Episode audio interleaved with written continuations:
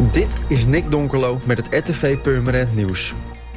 De Purmerense Inger Jongerius is door Rugbyclub Nederland genomineerd voor speelster van het seizoen 2019-2020.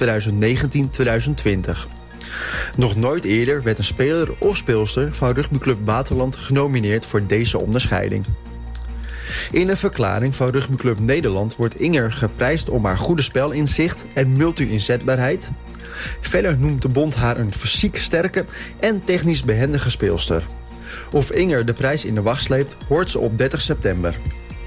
Ook is Inger dit seizoen wederom geselecteerd voor het Nederlands damesteam. Op 31 oktober speelt Oranje een interland tegen Spanje. Op zaterdag 12 en zondag 13 september worden er in Purmerend diverse activiteiten georganiseerd tijdens de jaarlijkse Monumentendag. Het thema van dit jaar is Leermonument. Het Purmerends Museum heeft tijdens dit weekend zes activiteiten op de planning staan.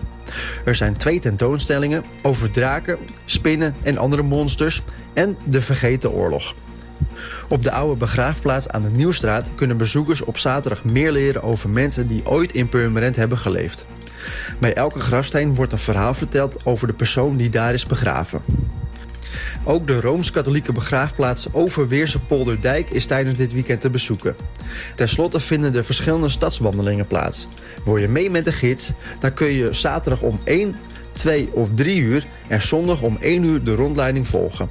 De groepen onder leiding van een gids bestaan uit maximaal 6 personen.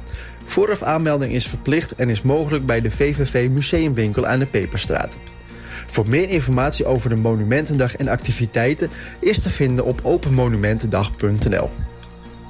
Voor meer nieuws, kijk of luister natuurlijk naar RTV Purmerend, volg je onze socials of ga je naar www.rtvpurmerend.nl.